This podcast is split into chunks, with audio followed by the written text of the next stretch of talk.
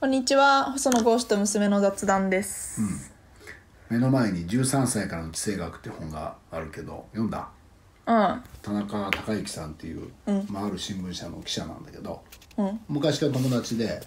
結構世界をいろんなところを見てきてて、面白いよねうん、なんかね、大学時代にボスニア内戦を現地で研究したって書いてある すごいねかなり個性のある人だねこれさ、むちゃくちゃ工夫されてるよねうんいやそうそう13歳からのっていうだけあって読みやすいなとは思ったね、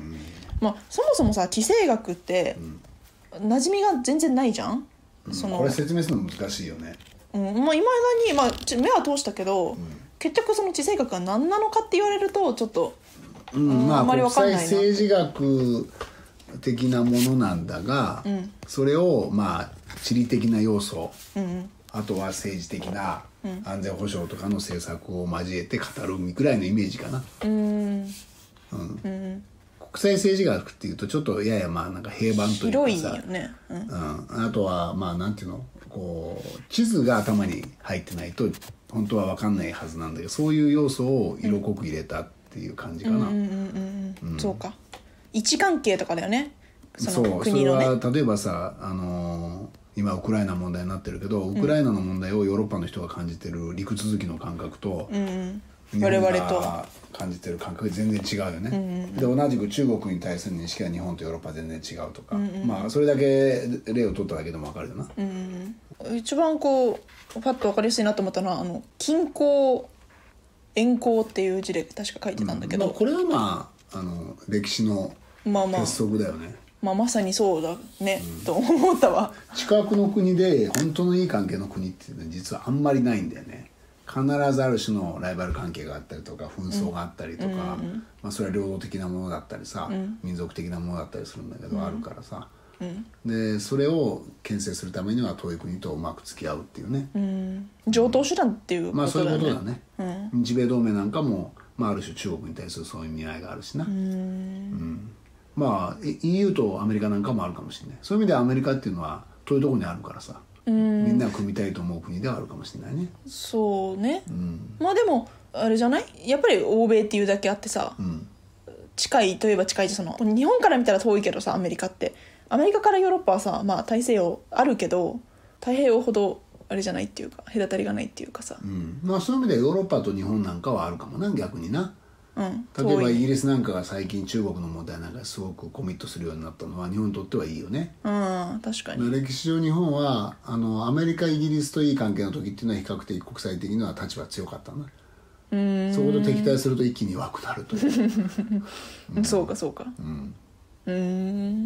は印象に残ったの海底ケーブルがすごいあるから制海権的なものがすごい大事だっていう話とか、うんこれは日本も言えて、例えばあの先島諸島とかさ、行くとほとんど海底ケーブルなんだようん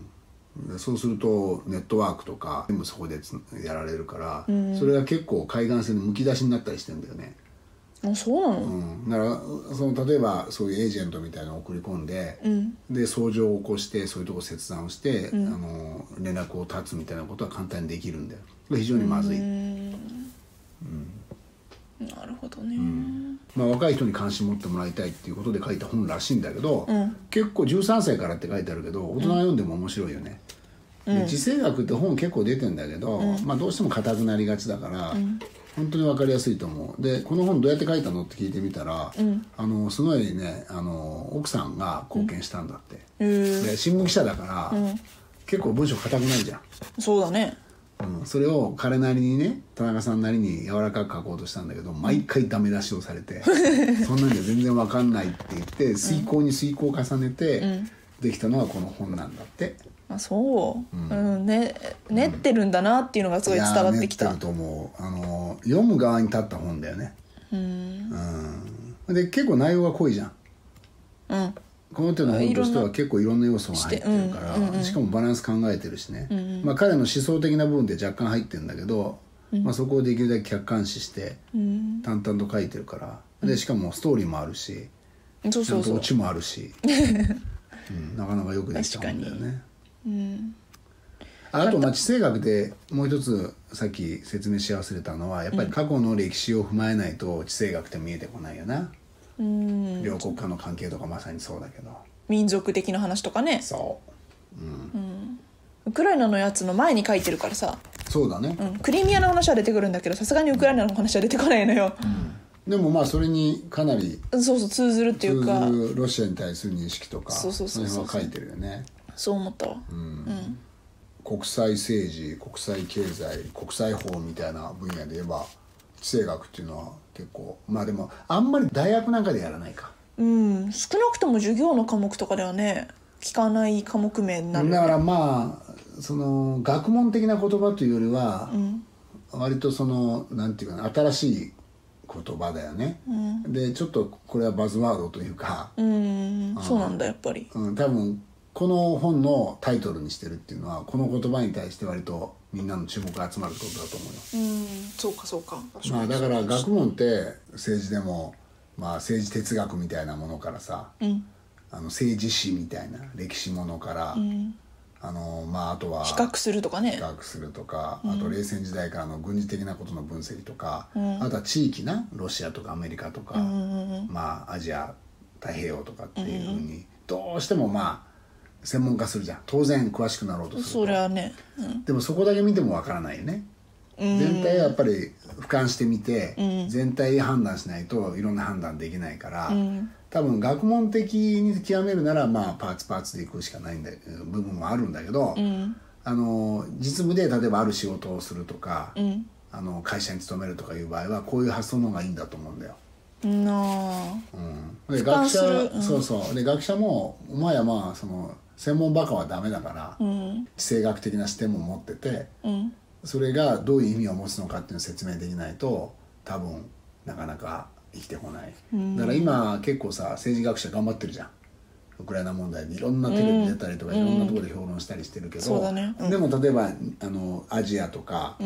あのアメリカとか研究してる人たちが、当然ロシアの要素を抜きには語れないから、彼らが語る世界観とか、戦争観とか、歴史観みたいなものってすごく参考になる。うーんだからまあこれを機会に地政学っていうのを自分なりにまあ全体を描いて、まあ、こういう本読んでさ、その中でそれぞれが言ってる人を少し自分でセレクトできるといいよねうんあとは面白いなと思ったことあるもう前々からさ別の回でもちょっと話したけどフェアトレードの話とかしたじゃん、そうやっぱりそこから関係でアフリカがね、まあ、日本からすごい遠いしさ、なかなか関心事項になりにくいけど、まあやっぱり長くずっと最貧国というかさうんなかなか発展しないよねっていううんことを種明かししてますっていう章がうんあってね国境を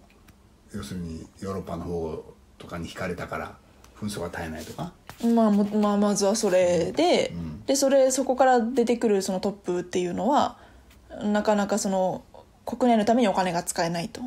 まああとは投資が海外から来るからなそうそうそうでやっぱりヨーロッパとかにお金が流れてたりタックスヘイブンの方に行っていたりっていう話だから自分の国で企業を育てられないとうん結構厳しいよねうんだからまああるところまで行けば外資の協力があった方がいいんだけど、やっぱ最低限のところっていうのはやっぱりその国初の産業みたいなのがないと結構厳しいかもな、うんそれはアフリカなんかもこれから言えるだろうねそうだねまあこれはまあ古くて新しい議論でさ、オイルマネーとかもそうだったからね、オペックなんてそうやってできたんだからまあそうでもアフリカもほら資源あるのにっていうことじゃんそこがやっぱ大きな違いじゃないまあそうだね、うん、豊かにその資源があって、まあ、国の人たちも国民も豊かでっていう国と資源があるけれどそれが活かせてないみたいなところとさ、まあ、特にロシアとかね、中国とかの問題が大きくなってきてるから、アフリカなんかはまあ資源は結構埋まってる国あるからさ、注目される可能性はあるよね、ただそのアフリカも政治的に安定してるとは言えないし、独裁的な体制だったりするから、そこが難しいんだよな、だから民主主義国である程度まあ自由とか法の支配とか人権が確保できてる国っていうのは、まあ、実は非常に少ないっていうそうそうそうあそれもすごい言っててなるほどなって思ったやっぱりその、民主主義選挙で選ぶっていうのは血を流さずにトップを変えられる手段、いい手段なんだっていうか言い方をしててね、確かにっていう、 まさに、ね今回のやっぱりロシアの大きな問題の一つは、あのまあいろいろウクライナのこの中の問題っていろいろ、うんまあ仮にあったとしても、民主的な手段で選ばれている大統領がいて、でそれぞれまあ地方でも市長さんとかがいてさ、それをああやって蹂躙して侵略してるっていうのは、やっぱりもう本当にまあ認めちゃいかんのだよね。その暴走が止められる仕組みになってなきゃいけないはずなんだよね、まあ、そのルール作りみたいなものは、これはもう次の時代が考えるしかないんじゃない、うんだから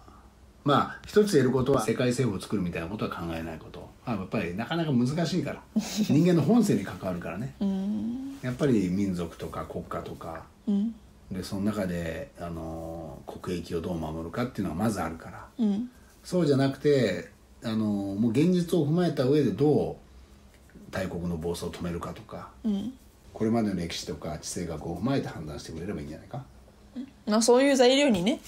なる話が地政学の本でありますよっていうことなのかなまあ友達が書いた本なんでぜひお買い求めくださいっていうことも含めてそんなまあまああの説明をじゃああの説明文のとこつけておこうかなはいと思います、あ